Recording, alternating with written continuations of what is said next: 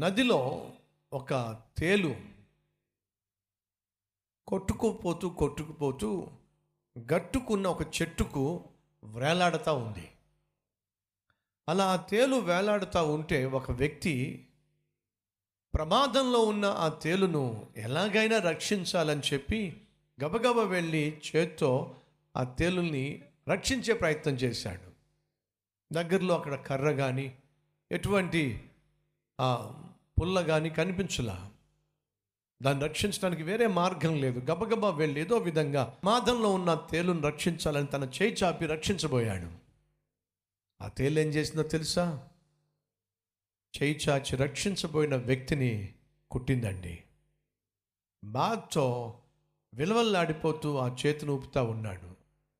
బాధపడుతున్నాడు కానీ మరొక వైపు ఆ తేలునే చూస్తున్నాడు. తేలేమో ప్రమాదంలో ఉంది. ఏ క్షణంలోనైనా అది నదిలో కొట్టుకుపోయి ప్రాణం పోగొట్టుకోబోతుంది అది గమనించిన ఆ వ్యక్తి ఎలాగైనా రక్షించాలని చెప్పి రెండో చేయి చాపి దాన్ని రక్షించి పట్టుకోబోయాడు. మళ్ళీ రెండో చేతిని కూడా కుట్టింది. అటుగా వెళ్తున్న వ్యక్తి అది చూసి అతను అంటున్నాడు ఏమయ్యా నీకేమైనా మత్తుందా? నీకేమైనా మత్తుందా? ప్రమాదకరమైనటువంటి తేలును రక్షించే ప్రయత్నం చేస్తావేమిటయ్యా ఇందా నేను చూశాను. కుడి చేయి పెట్టి రక్షించే ప్రయత్నం చేశావు. కుట్టింది. విలువల్లాడిపోతూ ఉన్నా మళ్ళీ ఎడం చేయి పెట్టి మళ్ళీ దాన్ని రక్షించే ప్రయత్నం చేశావు. మళ్ళీ కుట్టింది. దాని బుద్ధే కుట్టడం. దాని బుద్ధి హాని చేయడం. ఆ బుద్ధి మారదయ్యా.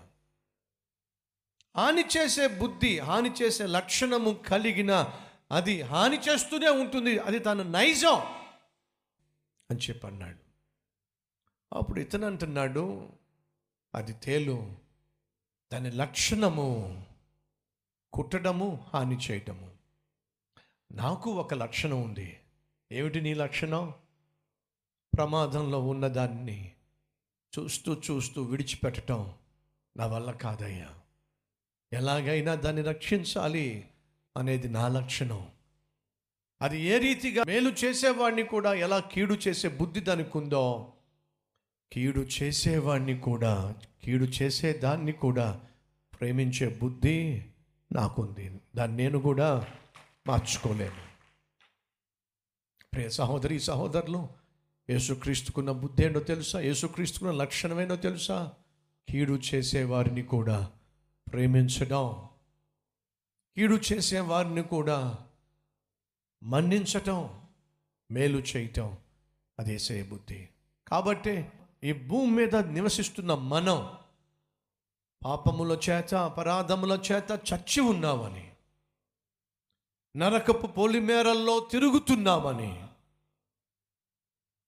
ఆయన వచ్చి శిలువ మీద నీ కొరకు నా కొరకు మరణించకపోతే మనకు క్షమాపణ పాప క్షమాపణ దొరకదని ఆయనకు తెలుసు. నిన్ను నన్ను రక్షించడానికి భూమి మీదకి వస్తే యేసుక్రీస్తును శిక్షిస్తామని తెలుసు. అయినా ఎందుకు వచ్చాడు? మరలా చెప్తున్నా అదే ఆయన బుద్ధి అది ఆయన లక్షణం అది ఆయన ప్రేమ. తనను ద్వేషించే వారిని కూడా ప్రేమించే లక్షణం మార్చుకోలేడండి దాన్ని. కాబట్టి శిలువ మీద మరణిస్తున్నప్పుడు యేసుక్రీస్తు తనను ఒకవైపు ద్వేషిస్తున్నారు దూషిస్తున్నారు హేళన చేస్తున్నారు అపహాసిస్తున్నారు. వారందరి మధ్య యేసు ఏమన్నాడో తెలుసా? తండ్రి వీరేమి చేయుచున్నారో వీరు? ఎరుగరు గనుక వీరిని క్షమించు. క్షమించటం ఆయన లక్షణం. కనికరించటం ఆయన లక్షణం. రక్షించటం ఆయన లక్షణం. ఎవరిని? తనను కీ తనకు కీడు చేసేవారిని.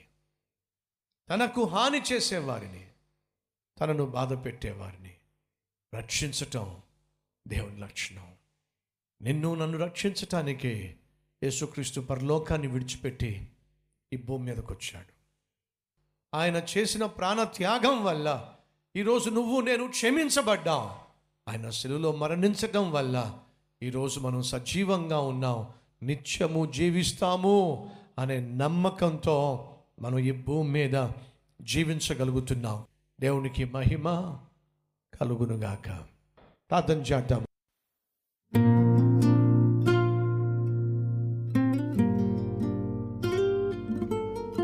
పరిశుద్ధుడవైన తండ్రి సూటిగా స్పష్టంగా మాతో మాట్లాడావు.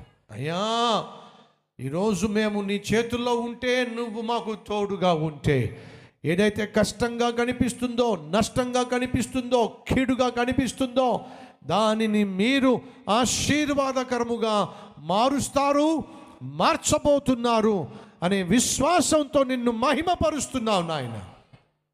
విశ్వసించిన ప్రతి ఒక్కరి జీవితంలో వారి ఆత్మీయ ప్రయాణంలో ఎదుర్కొంటున్న లోన్లీనెస్ కావచ్చు ఒంటరితనం కావచ్చు ఎదుర్కొంటున్న ఆర్థిక ఇబ్బందులు కావచ్చు నిరుద్యోగం కావచ్చు అనారోగ్యం కావచ్చు. నాయనా అవమానాలు కావచ్చు. వీటన్నిటి నుండి నీ బిడ్డలను విడిపించుటకును వారిని స్థిరపరచుటకును నీవు చాలిన దేవుడు కాబట్టి నీకు స్తోత్రాలు వందనాలు చెల్లిస్తూ ఏసు నామం పేరట వేడుకుంటున్నాం తండ్రి.